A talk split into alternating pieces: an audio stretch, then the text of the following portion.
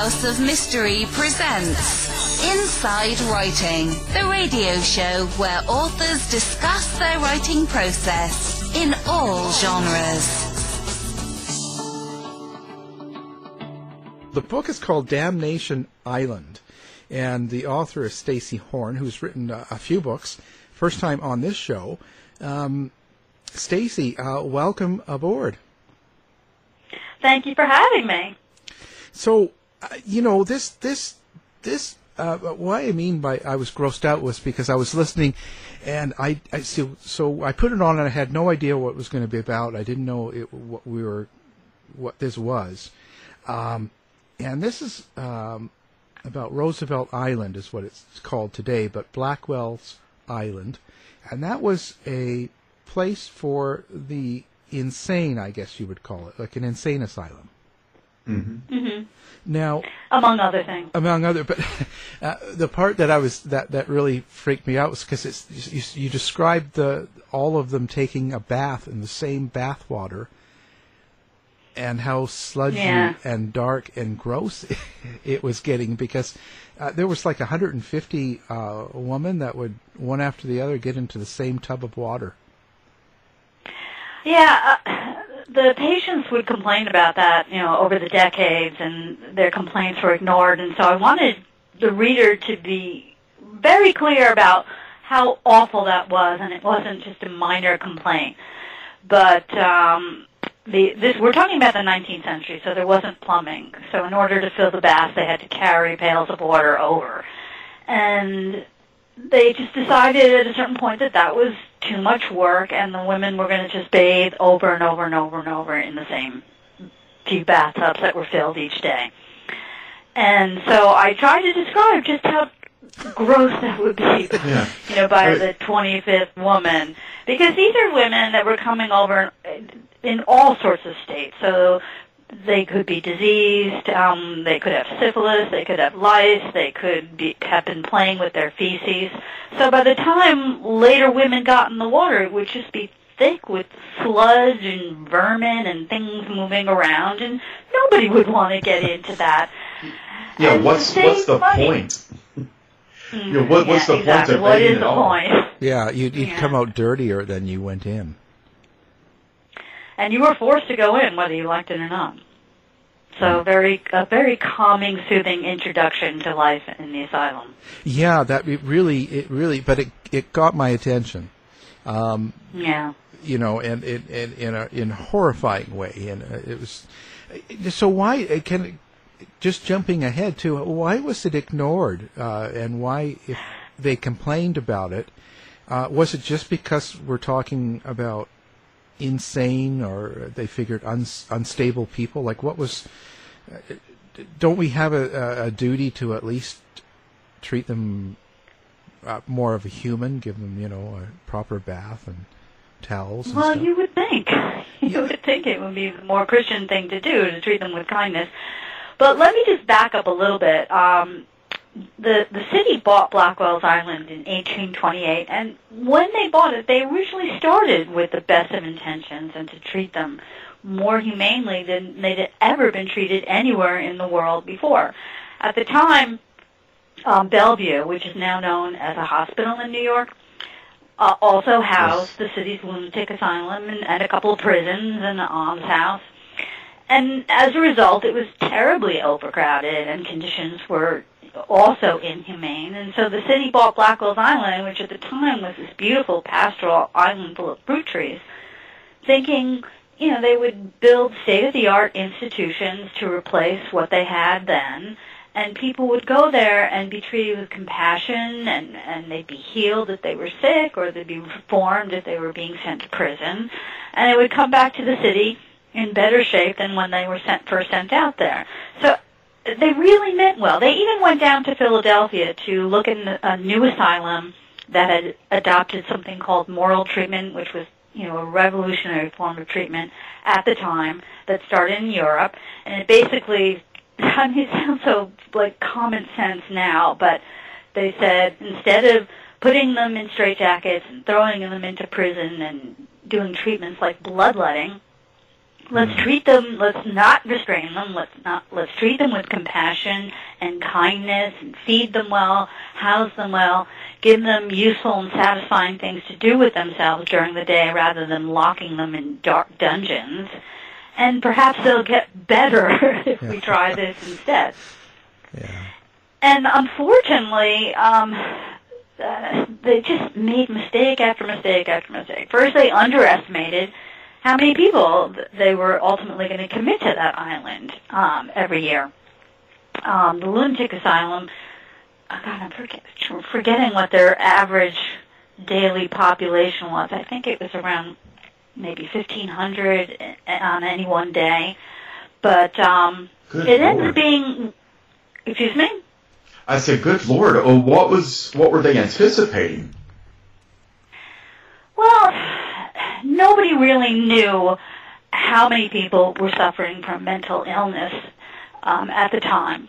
And unfortunately, you could get committed for things uh, that are considered less serious today, like if you're having anxiety attacks or suffering from depression. But also, people could, could get committed if they were just kind of eccentric. Um, husbands could commit wives, families could commit troublesome members of, of their family, and it ended. So, so it was overcrowded. And then the city um, did things to save money. They, the other big thing they did was underestimate just how expensive it is to care for um, people suffering from mental illness. And they did things like to save money. They took convicts from the workhouse, which was prison for people convicted of, of relatively minor crimes. And they took these convicts and then had them working as nurses and attendants in the asylum. Wow. Uh, yeah, so you know that it had to be rife with abuse if they were using convicts.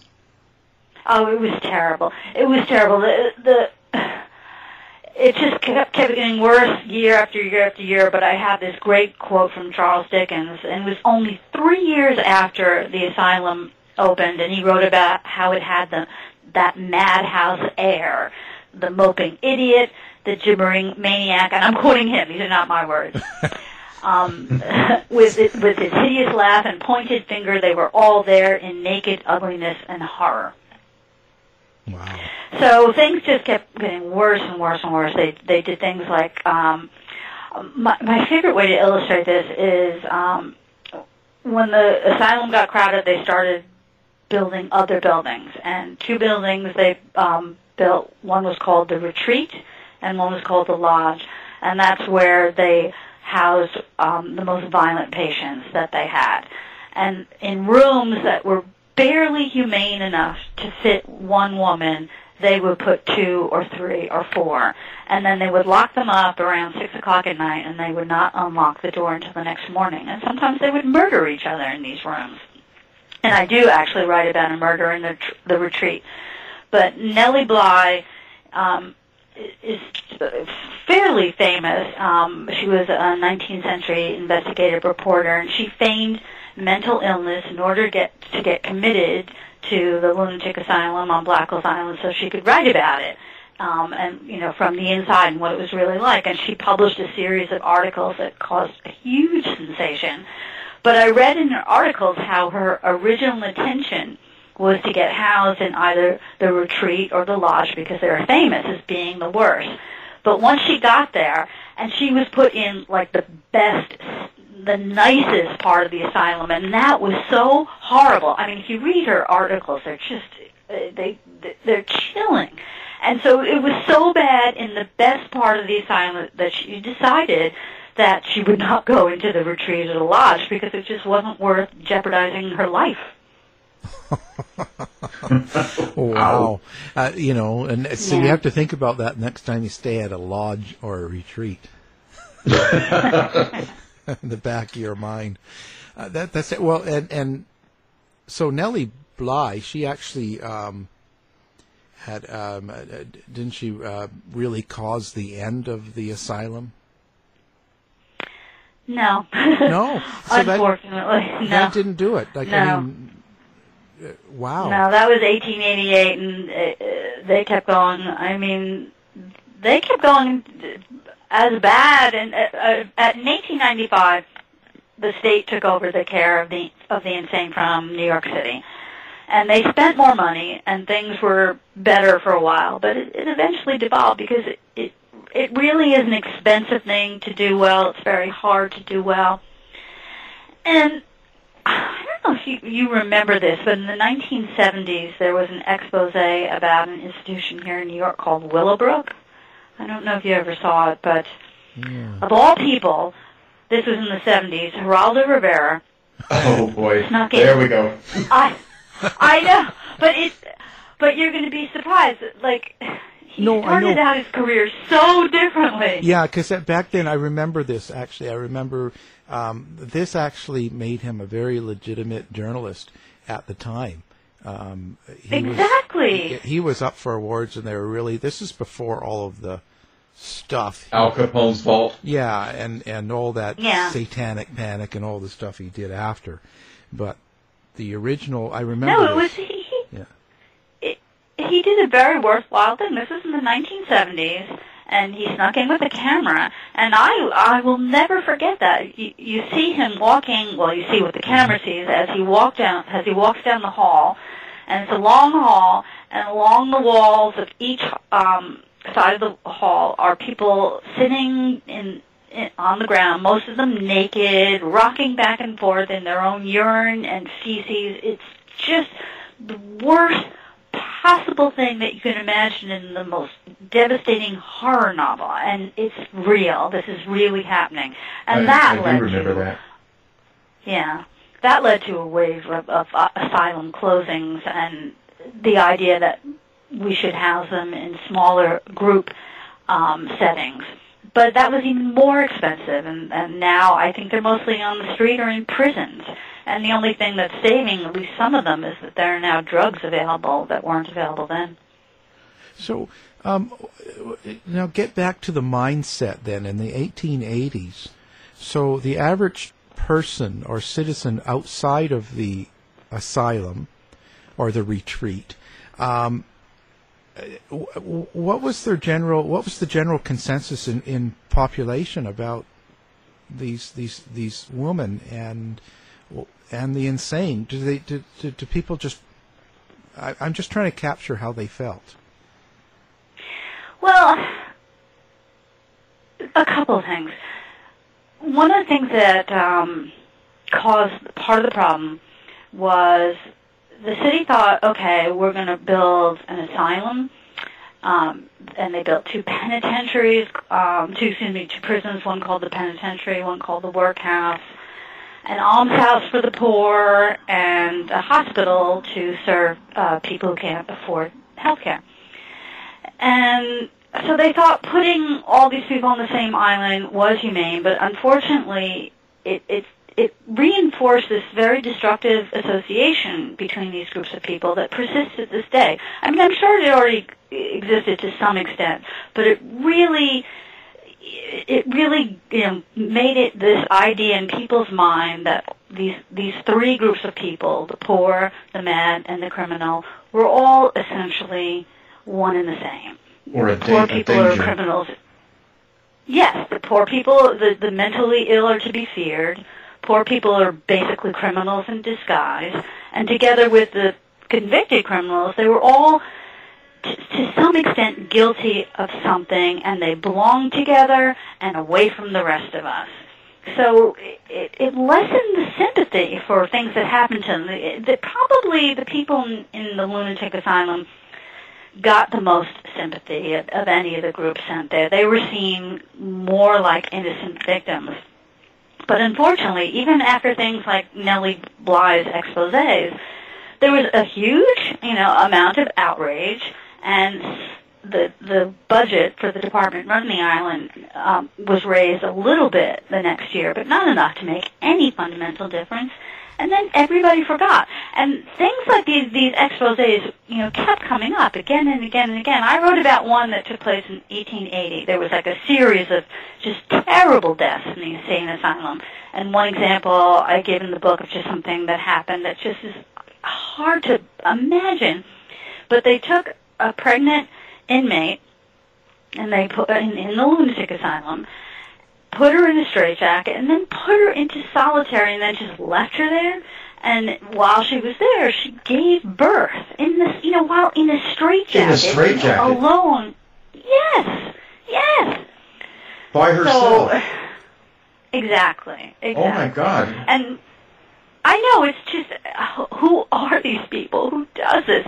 So there was a Senate investigation, and I went through 900 pages of testimony, and it just kills me that they they they they talked to doctors and nurses and former doctors, former nurses, all sorts of people, but they didn't talk to one single patient.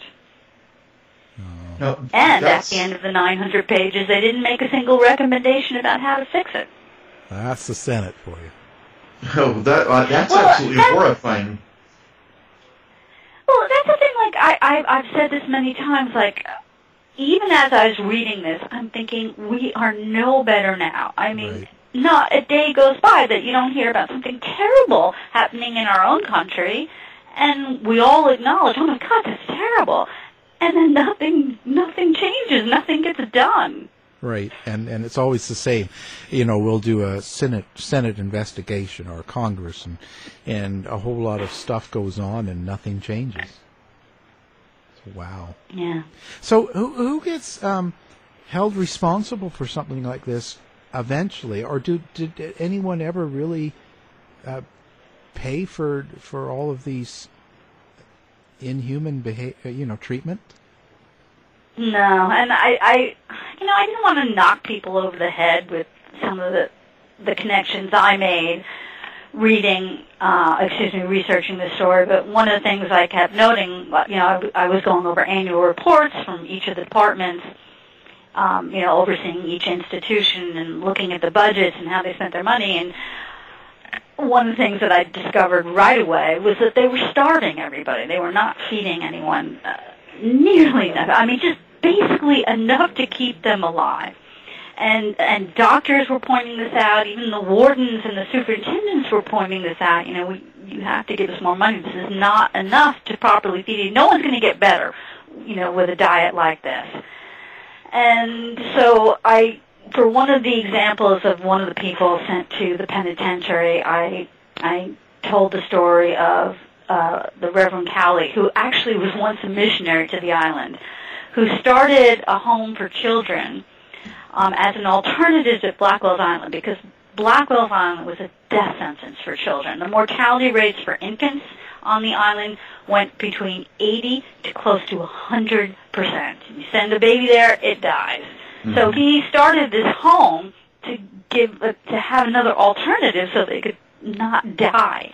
And he ended up going being sent to the penitentiary for a year because one of the children in his care got so sick um, that he took his he took them to the hospital and they accused him of starving this child, even though there was a lot of evidence that that was not true, and and none of the other children in, in his care were in this state. He was suffering from something, but they didn't really know what. Um, so, and I, it was like the one time I said, and I just come out and say in my book, like, so he goes to jail for this one kid, and none of the commissioners or anyone running this asylum ever went to prison for the decades-long famine that they ha- had on the island. Wow. Yeah. At, at, you know, who do you tell? When the corruption is at the top, who do you tell?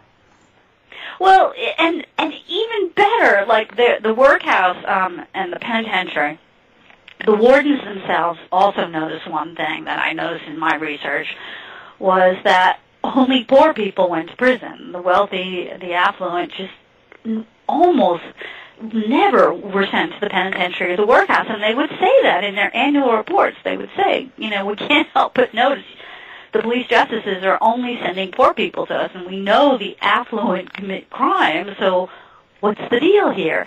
And the Women's Prison Association sat in uh, in the courthouses to see what was going on, and they wrote a report saying that you know the wealthy were rarely brought in at all, and if they did, they, their cases were either dismissed or they were you know, get, you know given a fine that they could easily pay and sent on their way.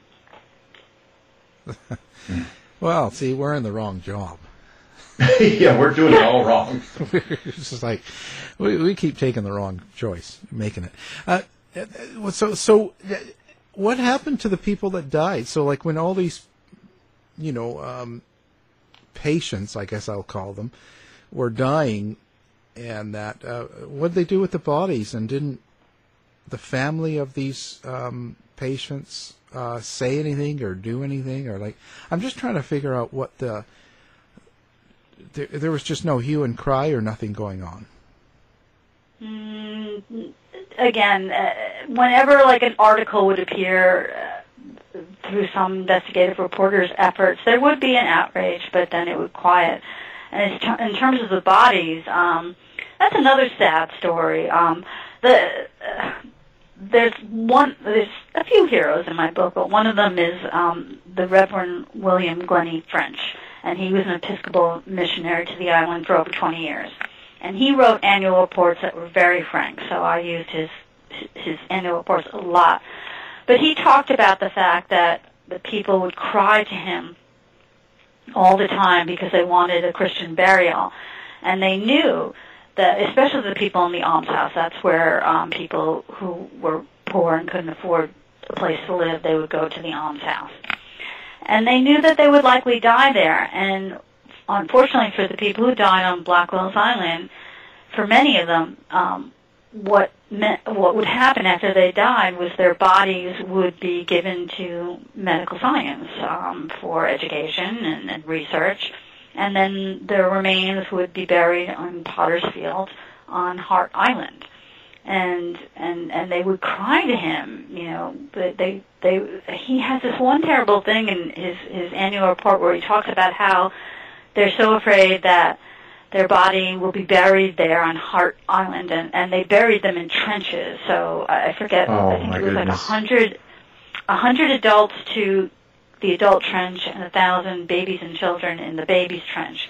So their big fear was that they would be buried in a trench, but at the bottom, and if their relatives managed to get enough money to to have a, a decent burial for them, it would be too late. Like they'd be at the bottom and beyond recognition if their friends wanted to remove them.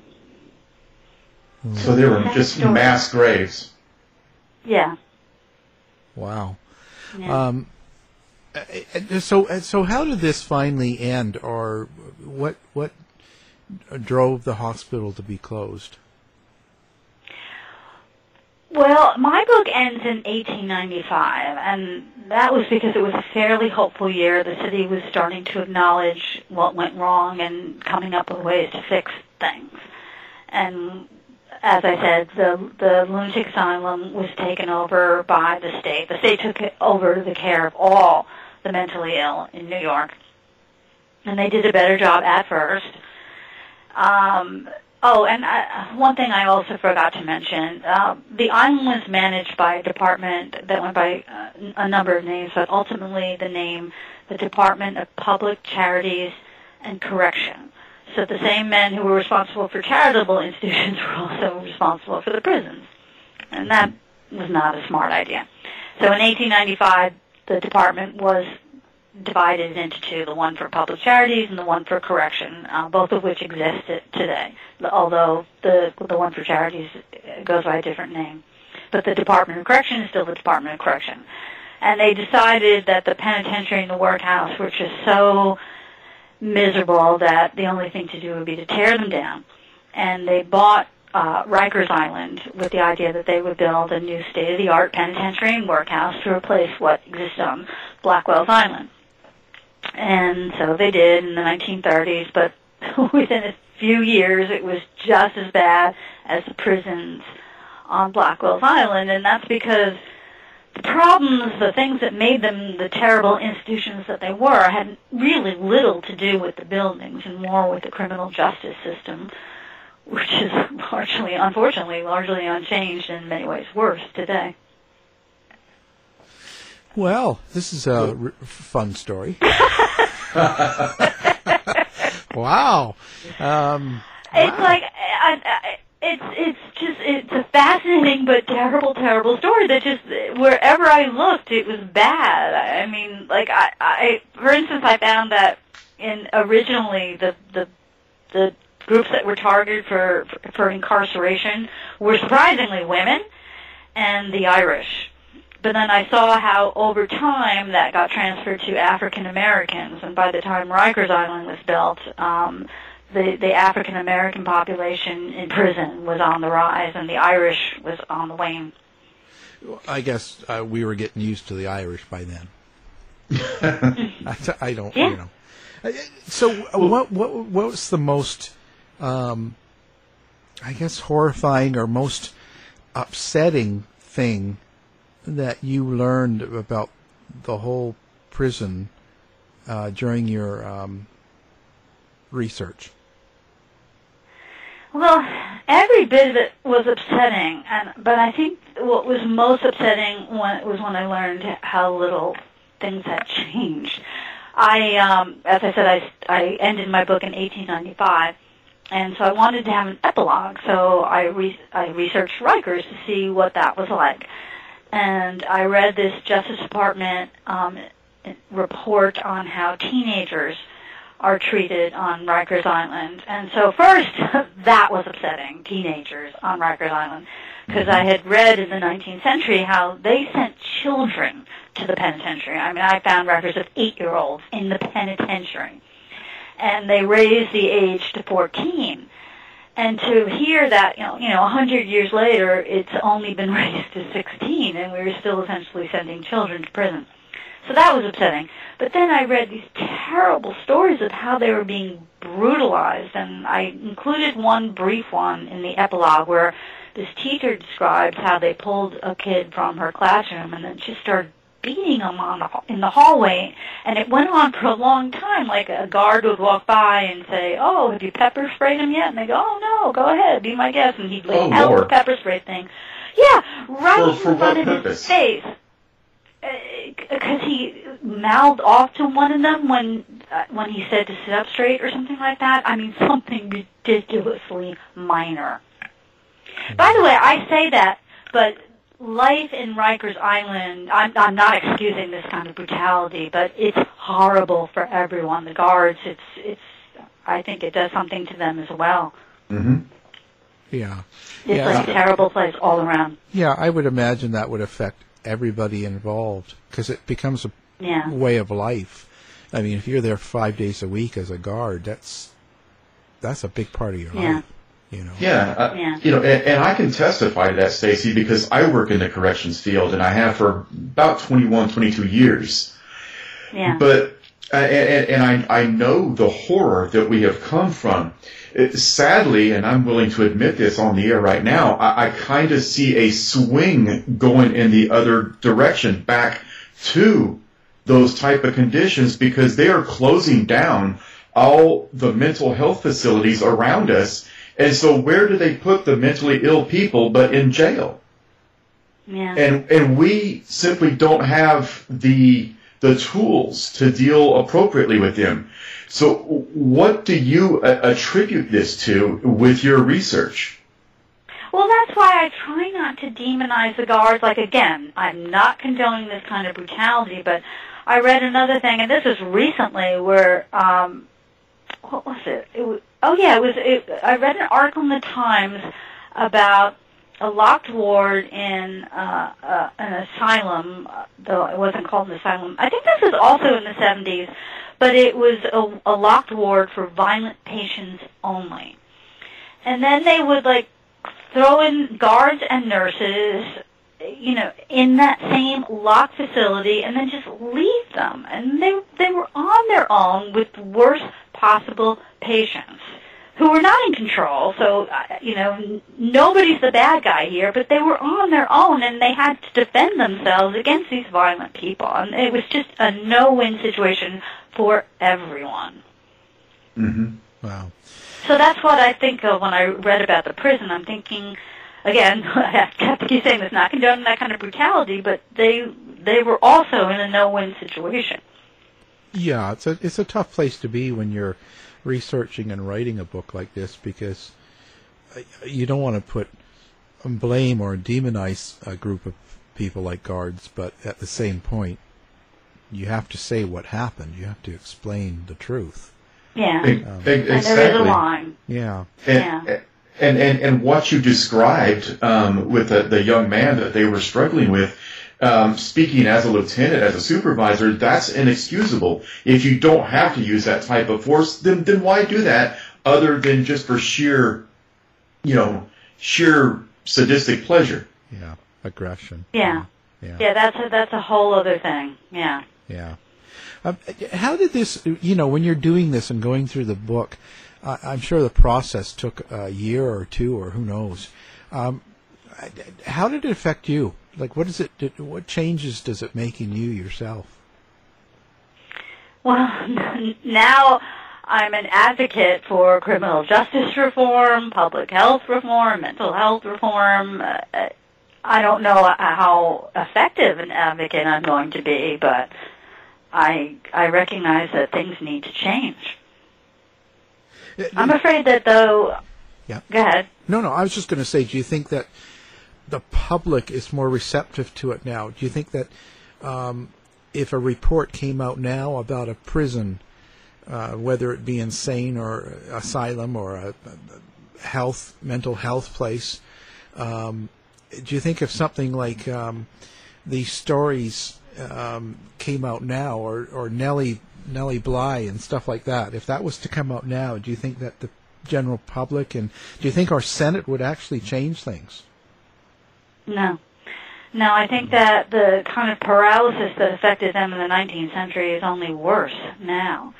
And the only thing I can think of is is the kind of leaders that are just so rare that would galvanize some sort of movement, some sort of progression. I mean, we've had them in the past here and there, but it, it's a rare human being that can that can move a nation to act, Yeah. Hmm. to put out the kind of money that's needed to address some of these problems.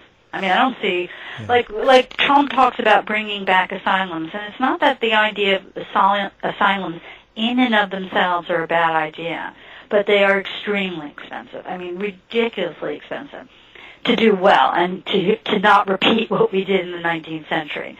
And when we talk about asylums, we're talking about lower income families. We're not the wealthy don't get sent to asylums. They can afford the best care that money can buy. So when we're talking about sending people to asylums, we're talking about poor people. And I certainly don't see in this political climate that kind of money being spent on mental health care for the poor. Right. Yeah. Well, and uh, you know, and, and did we did do we have any good examples of asylums? and I mean that like Good, you know, good question. yeah, because this is a bad one. So, do you have any ones that worked, or do we know of any that were successful in their treatment of of um, mentally? I am very, very quick trying to look because I read this wonderful article by someone who promotes. Oh, here it is. Improving long-term psychiatric care, bring back the asylum. Now, he is again talking about, you know, not what we had on Blackwell's Island. And He gave two examples that ones that were good, but were very expensive. Here we go. He says the Joint Commission accredited state psychiatric. Oh, he doesn't give the names. He he Oh. talks about one in Michigan. Oh, here here's one in D.C. Um, St. Elizabeth's Hospital. But he says the cost is three hundred and twenty-eight thousand per patient annually. Oof. Oh my goodness. Well, that's the thing. It's very, very expensive. And, and and that's and that's the sad thing. All the good facilities are so outrageously priced that only the wealthy can afford them. Yeah. yeah. Yeah, that's why bring back asylums, you know, I think if we did that, we're going to get what we had in the 19th century. And the people that work there are only going to be the people that can, you know, afford to, ta- or willing to afford, uh, excuse me, willing to take the pay that we can afford to give them. Yeah. Yeah, and, and, and let me make the best of the best. let me make this comment and get your take on it. Um, l- let's tie this back into corrections. You've got these people in the government that are making all these big decisions, having to do with corrections and mental health, yet they've never served a day as a law enforcement officer, so they don't exactly know what they're legislating. Yeah. Well, in in New York, they're actually talking. Um, De Blasio has committed to closing Rikers in ten years. The complaint about that is he won't be around in ten years, so he's essentially kicking the can down the road, and I tend to agree. Yeah. But at least a movement has begun to close Rikers, so that's something. But the, I, I I recently wrote an op-ed about this, saying you know essentially what I said to you, you know, closing Rikers, you know that's not really the issue. You know, it's not the problem is not in the buildings; it's in our criminal justice system.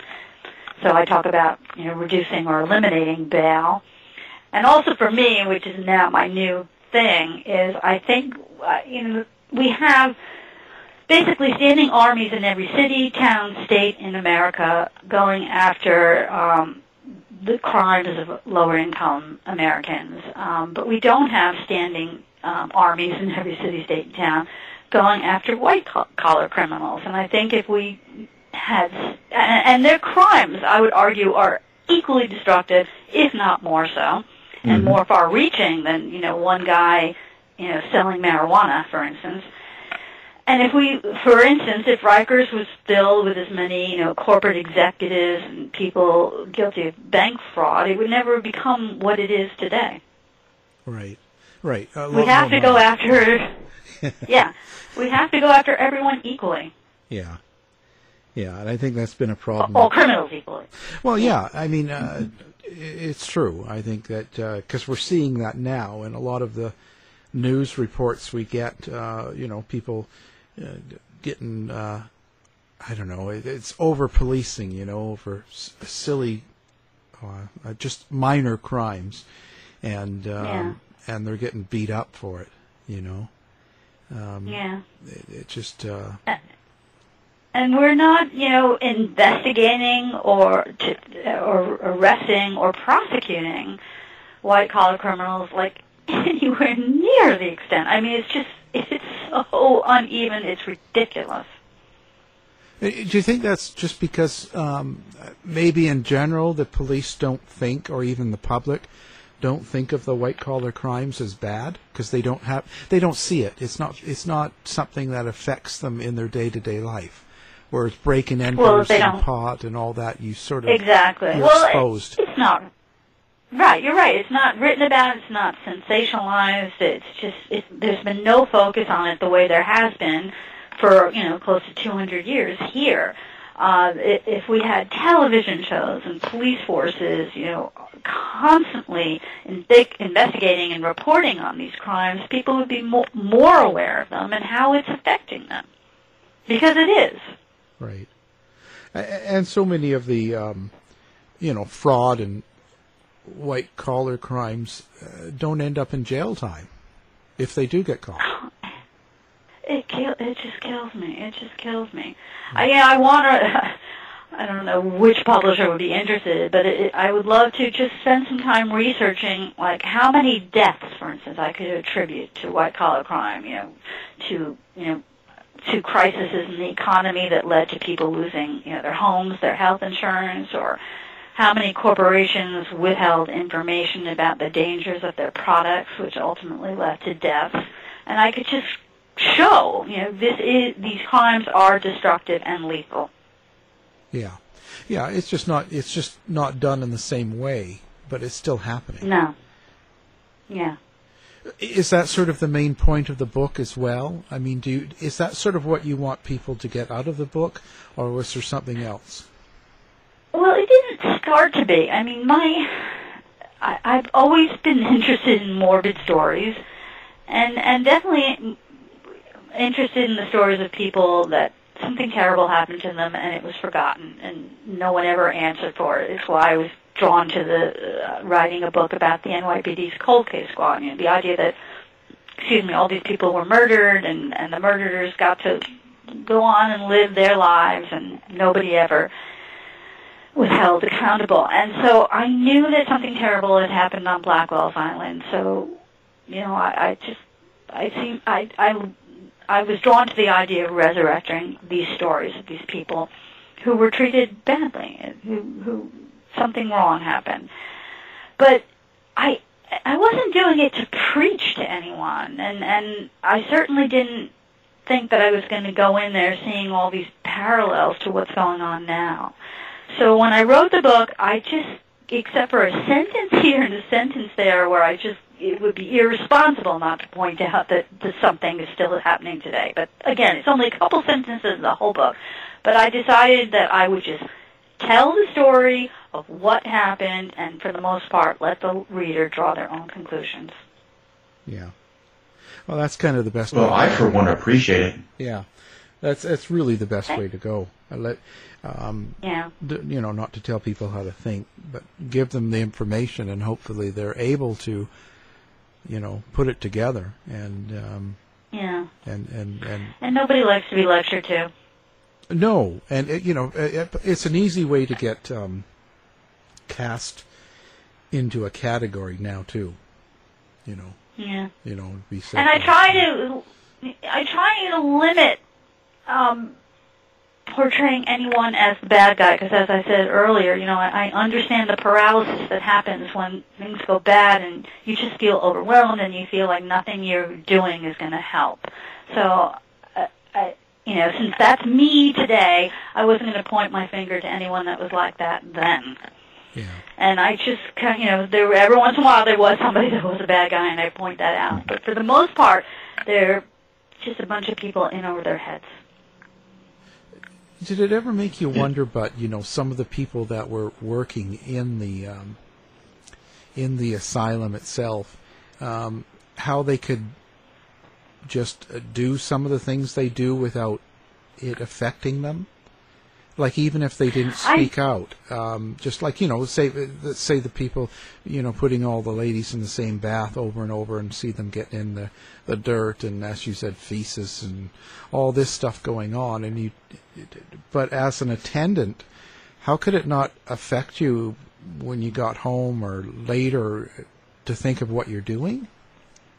Right, that's what makes me think of the guards at Rikers. I mean, this is your job, so how how can it not damage you too in some way to do it? And so yeah, I, I read about some nurses who were just plain tyrannical and evil, just like you know some of those guards on Rikers who just went over they crossed the line. It's a different thing, but for most of them. I, you know, I thought they were just above the poverty level themselves for the most part, and this was the only job they could get and it, it was terrible for them too. Oh, I'm sure. I'm sure. I just, I, I just, I just try to put myself in their mind, the mindset of, of going through the motions of, you know, leading the um, know, inmates or what what you would call them, the patients into um, yeah. these awful situations. Like it's um, yeah. Like well, it does affect you. Yeah, it, it, it, does. I mean, you actually get you you have to get callous if you're going to stay in the industry. You've got to become callous, and and perhaps that that's where I struggle because I am you know I believe that I'm a compassionate person, and and I care for them as as human beings, but sometimes we're faced with situations where you've got no other choice but to, you know, react in a certain manner yeah. Yeah. Oh, of no, course. I know. Yeah. You know, of course. I mean, that's yeah. you know, you're drawn into that situation. I'm I'm just thinking in the asylum when you're, uh, I I don't know what you call them, caretaker, or if you're um, a nurse or what you are, and um, you know, just putting people through. You know, like making them get into the, the really nasty bathtub, making them do things that's just you wouldn't do yourself. It's just kind of outrageous. Mm-hmm. And these people are supposed to be um, sick. No, yeah. yeah. criminals. That's yeah, sort of, so you, you know, it's a different situation. I think uh, slightly different. I mean, you know, they're in a yeah. place for a reason, but. I, well, let, us look at it this way, and, and like like Stacy kind of alluded to, um, you have certain people that will take on a job like this because they, you know, they have the sickness themselves and they enjoy you know, submitting people to, you know, inhumanities like that. And then you've got the other type that come into this industry with all the best intentions in the world. I want to help these people and I'm going to heal people. And you're faced with that horrible, harsh reality that this is what it is. So, you know, to my way of seeing it, you've got two people or two types of people that get into this industry. Yeah, yeah. Well, a lot of the people that were the the ones doing the physical labor, like holding those women in the baths, those were the workhouse um, convicts. They were not nurses. Mm. Oh, so they they weren't even they weren't like trained professionals. No, trained professionals came much much later. They started um, a, a nurses academy. Oh God, I'm forgetting the year, but in the 1870s, and those nurses uh, initially went to the hospitals on the island, not the lunatic asylum.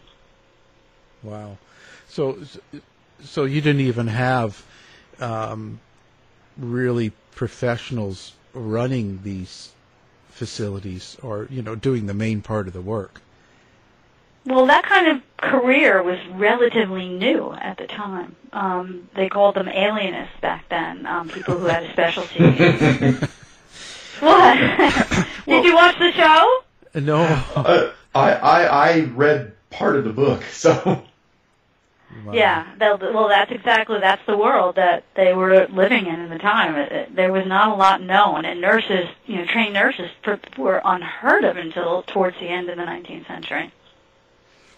And so, so you think the trained nurses now don't make much of a difference? I know less about current mental health facilities than I do the 19th century. Yeah. But I'm sure they must. Yeah, I would hope. At least to some extent. Yeah. Well, I would hope. I would hope that they have a better uh, working knowledge and a just an overall compassion as being a nurse. But yeah. Well, the people I I can't imagine who was applying for these jobs because I remember reading a complaint from one of the superintendents who ran the asylum saying that we were paying our nurses. I mean, they called them nurses, but they still weren't trained nurses. He said they were paying them less than what women would make um, hired as servants in a wealthy person's home. So they're, not, they're going to take that job over this job if they can get it. Oh, wow. Yeah. Yeah. yeah. A private nurse. Yeah. Make, the, makes more. The pay is good. Not nurse, just a servant in, in a home, yeah. like a cook or a house cleaner. Yeah. They were making more than the nurses on Blackwell's Island. So it was a great paying job. wow. And you didn't even have state retirement. No, that's you know, wow. Um, well, this has been very interesting. It's been a very uplifting show, and sorry. No, it's it's good. We've had we've had writer and cat butler, Stacy Horn. so you're you're yeah. a cat butler. How's that? I, ha- I have three cats, and and they rule the roost around here. It's like me taking care of them. I feed them whatever they need. I do. I'm their servant. Yeah, it's it's funny how the animal becomes kind of in charge without yeah. the without the responsibility. yeah, but it, but it comes with good medical insurance. Uh, yeah, you get you get everything you want. Well, uh, it's been very no, it's been very interesting. I think uh, fantastic. We'll have the book. Uh, we already do actually. It's already linked up on our website, Damnation oh, Island, and of course, and um, of course, you can go to uh, Stacy Horn's website, and I believe it's just stacyhorn.com, isn't it? That's it. That's it. Yeah. That's it. So we have all that linked up, and uh, the book is definitely worth reading or listening to if you have bad eyes like me. Um, thank you very much for, for taking the time and talking to us today. Well, I had a very great time in spite of the subject. Thank you for having me. You're welcome. Uh, thank you, Stacy. To find out more about our show, guests, or listen to a previous show, visit our website at www.somethingweirdmedia.com.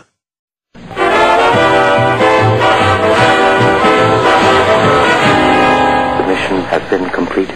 The end! By George, he's got it! It is the end! How dare you? Should I demand